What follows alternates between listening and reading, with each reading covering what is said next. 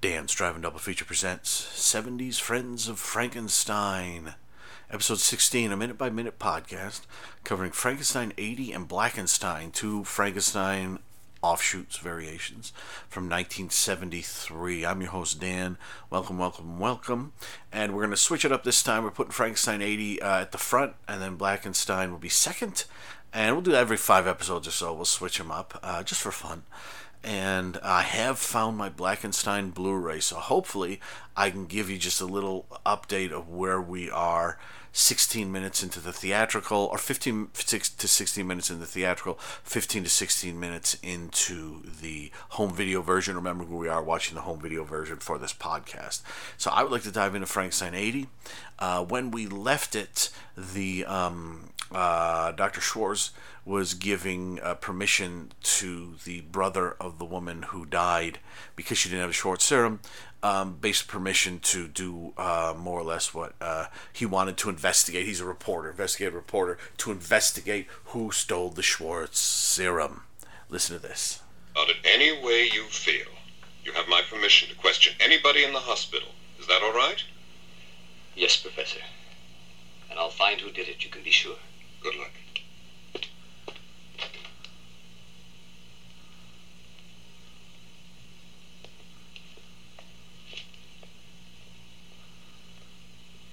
Something, sir? I'm working on the Schwartz serum case. The night it was stolen, who was on duty? I don't know. Where can I find out? In the personnel office. Thank you.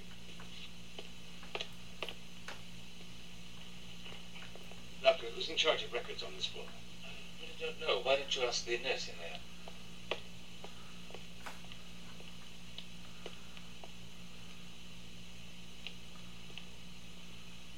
I'm sorry, it's not visiting hours.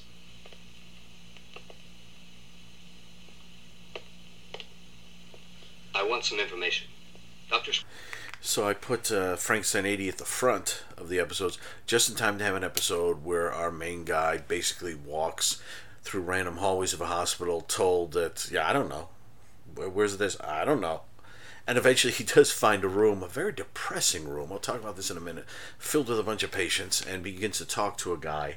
And since he's been given the uh, Schwartz, um, the Schwartz case, I, I, I like the Schwartz does have the power to allow him to, to wander around the place and question whoever he wants. So you see him go to like a reception desk uh, where there's the unhelpful guy. I'm working on the Schwartz serum case. The Schwartz serum case. That's a thing? Is that something that's actually happening? Or, or um, it, it makes it sound like he's a police officer or something. It makes it sound like everyone should know what the Schwartz serum case is. I wouldn't know what it is, and the guy doesn't seem to know. It's too bad our, our hero here, whoever he is, gets a little gets a little smart. Well, where can I find it? Why not just say, well, where could I find them? There's no need to be smarmy. Uh, and if the guy doesn't know, the guy doesn't know. You know, you you don't go up to random people in a hospital, and you know you, you don't you don't go up to one of the surgeons and say, "Where do you keep your really good toilet paper?" You you know you wouldn't do that. You know you wouldn't go up to the, the janitor and say, you know, like, um, you know, I've got this pain in my chest and my arm is numb. Could you please help me? You know, so going up randomly to to people just seems like foolishness to me. But then this is Frankenstein eighty. You know, if I want to know foolishness in my life, I wouldn't be doing this podcast. Um, there, there's not much to say about the minute, per se. It it just it ends with him looking around, peering in some rooms, um, peeking in. Uh, it was clearly a restroom of some variety. And it's weird because he kind of wanders like a couple thin, small hallways without anyone in them that seem more like they're almost deserted. And then he looks in one room, and the orderly that he calls out to talk to, you know, is tending someone in a bed, and you can see three or four other people, and these beds almost stacked on top of one another. And it's it's weird because, like, I don't see any markings on the door. I don't see anything on the door. It just looks like a depressing, unmarked room at the end of a hallway, but it seems to be filled with patients. And that's kind of depressing to me. I mean, I expect, you know, I expect, you know, like the Singing Detective, for example, you know, the room with all the patients in it. You know, it's a big room. At the end of the hallway, it's a huge room. It's filled with patients. They all have some space around them. There are tables. There are spots where they can sit. There are nurses' stations. There are all sorts of things. This just looks like a depressing, long, thin room with a bunch of sick people practically right on top of one another. But again, that's Frankenstein eighty. I wouldn't be talking about Frankenstein eighty if you, if you didn't see goofy stuff like this. And um, Yeah, it's kind of the weird. It, it reminds me of uh, their um, I forget what is it the Philadelphia airport, um, where uh, I was, I was like three years ago. I was going to Rochester, New York, to see my family from L A, and I landed on one end of the airport, and I had like an hour before the next flight, and I started to walk towards the next flight. You know, the airport's huge, and all these huge ga- the gates, and all these people, and all these things, and everything like that. And it was one of those things where I went from like, you know, gate one A to gate like seven Z or something like that. So when I was just walking along, and the more I walked, like the smaller everything got, and the smaller number of people that were around me, and it just got thinner and thinner until finally I got to a spot where literally I I was walking along, and I passed sort of a last place where there were a lot of people, and I entered a really kind of thin hallway, and there was a sign at the end that just pointed to the left to the gate I wanted, and I rounded the corner. It did kind of like one of those kitty corner things where, you know, you go a little bit and then you take a sharp right, and there was just this long like empty hallway with like nothing in it, and I'm thinking, where the hell am I? And I, I walked down this long hallway, turned to the left again, and came out another hallway, which luckily I was like, that was a, a gap in between like two sections of the airport. That was a little hallway, but it was just so weird that I went from this enormous place with all these people and all this hustle and bustle, and then just the closer I got to my gate, it was just like smaller and smaller and smaller and smaller, and suddenly I'm just walking down this thin hallway, you know, and there's, there was like one lady walking towards me, and she passed me. There was no one else there, and I was like, I took pictures of that when I started. I was like, I was like, because I was like, wow, look at how busy this place is. And then when it started to get smaller, I took a picture like, look how, where, where did all the, all the people go? And then I'm like, suddenly I'm here. Is this the same airport? And I like, too, that he's just wandering through this uh, hospital. I was going to say hotel. Wandering through this hospital, just uh, trying to find people to chat with about uh, what's going on with the Schwartz serum. And um, he just finds this depressing room filled with sick guys. And again, there isn't much going on, but he is looking for something to do with the Schwartz serum, and he's going to talk to this guy about it. And um, I really don't have much to say right here. Let me dive into uh, Blackenstein. And we left off the last time, and Winifred and Doctor Stein had entered the room with the angry orderly and um, Eddie in the uh, in the bed. Pardon me, we're looking for Eddie Turner. Uh, uh, yeah, uh, he's right here. But hey, look, you only got another twenty minutes, uh, twenty minutes visiting time, huh?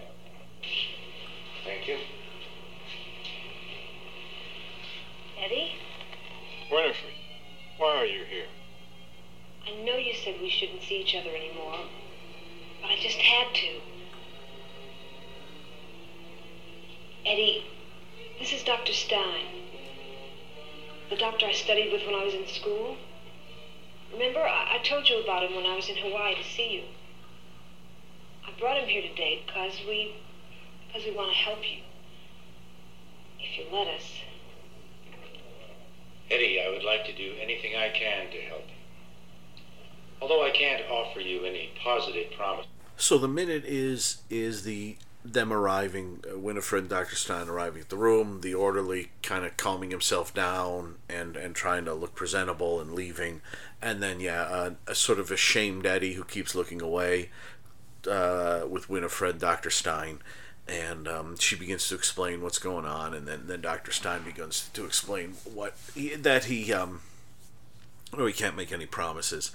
That's the that's the minute in a nutshell. What I'd like to use this minute for, though, is catching up on what we missed and the differences between the theatrical and the video version. So remember that if if you're watching the Severin Blu-ray, we're beginning thirty seconds into the home video version because of the introductory um, text and the Xenon Pictures uh, logo. So so you're actually approximately sixteen minutes, thirty seconds when this is ending. A shot of Doctor Stein on the left and Winifred on the right. I like Winifred's wig. Uh, and maybe I like Doctor Stein's rug. No, I think I think that's... um that's uh, He's He's got... The, I like... I, does that really work? The, the, the sort of checkerboard jacket and that blue shirt and that like purple tie he has on, which is almost like a swirly kind of thing. I don't know. I guess that works. It's nineteen seventy-three. I think everything worked. In nineteen seventy-three, it was one of those rare convergence times in fashion where just everything everything went well at once. And um, wear it, wear it, wear it, because next year we won't be able to. The interesting thing is that if you are watching the theatrical version. The theatrical version is, give me a second here, the theatrical version is, all right, oh, interesting. Um, so the, uh, so the theatrical, the theatrical, I just looked, the theatrical, so I just had a look, the theatrical at this point is sixteen seconds ahead.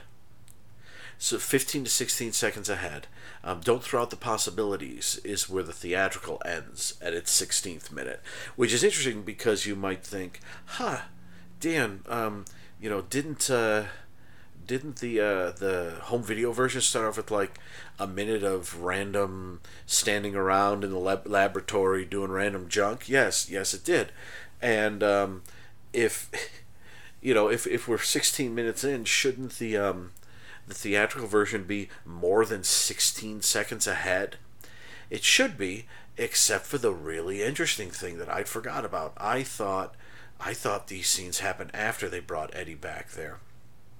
But in the theatrical, what happens, and, and you know it, it's it's basically, um, she says, um, uh, uh, they're, they're, they're at dinner, and she says, well, Eddie will be here tomorrow. Maybe we can go see him. And Doctor Stein says, okay, you know, I should uh, I should be free after two in the afternoon. Then it cuts back to Winifred. And then you hear a voice say, let's go see the patients. And um, then the next two minutes or so, two to three minutes, are visiting, visiting Doctor Stein, Winifred, and Malcolm visiting two of the patients Uh, that Doctor Stein has been experimenting on, and the mention of R N A and injections and all sorts of stuff. And then at the end of those scenes, with Malcolm doing a bit of leering towards Winifred, we cut to the scenes going to the V A office. Whereas the home video version, oddly enough, um, I think th- those scenes are in the home video version, I believe.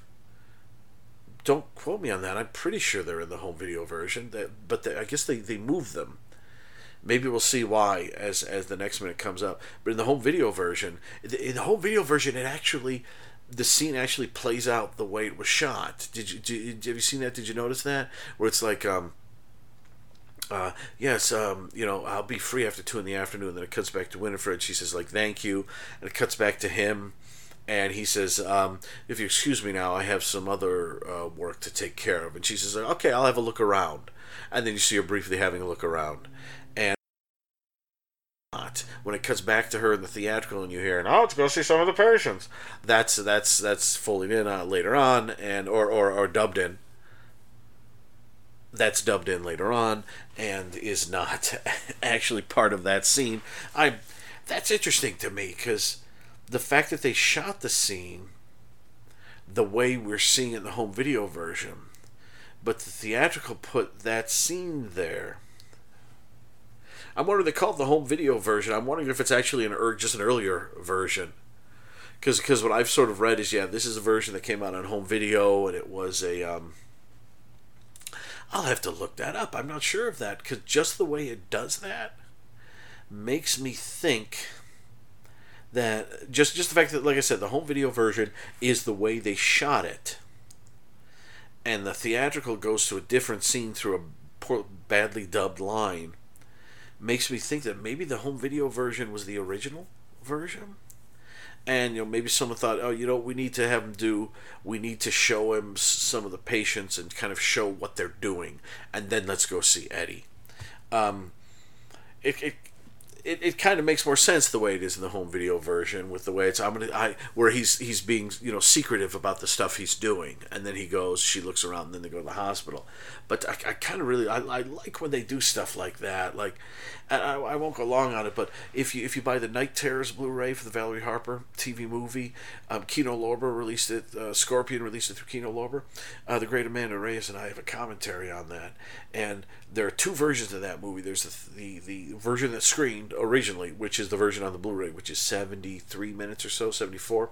Then there's a ninety-minute version, which came out on video in the mid-eighties, and which was used when they showed it in repeats to fill a two-hour slot, and which is the version most people know.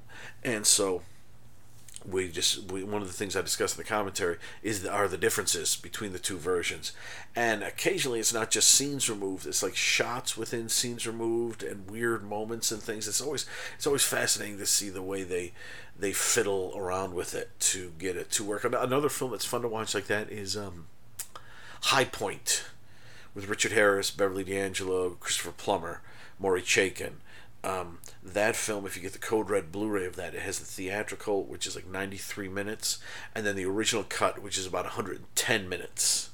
And to see the sort of the the way the differences between them are, are pretty fascinating. But um, but yeah, I'm glad, I'm glad I finally got the Blu-ray. So now hopefully we can keep on track of this episode by episode rather than like every ten minutes. So this was episode fifty, sixteen, sixteen. So this was episode sixteen of seventies Friends of Frankenstein, everyone. Thank you for listening. We'll be back next time, and we'll learn what um what the rest of Doctor Stein has to say to, to Eddie and what Eddie's thoughts are on it. And we will um uh, see some more investigation in that strange hospital in somewhere in Germany, Stuttgart. I don't know. Is it in Stuttgart? I don't know. But uh, listen to this.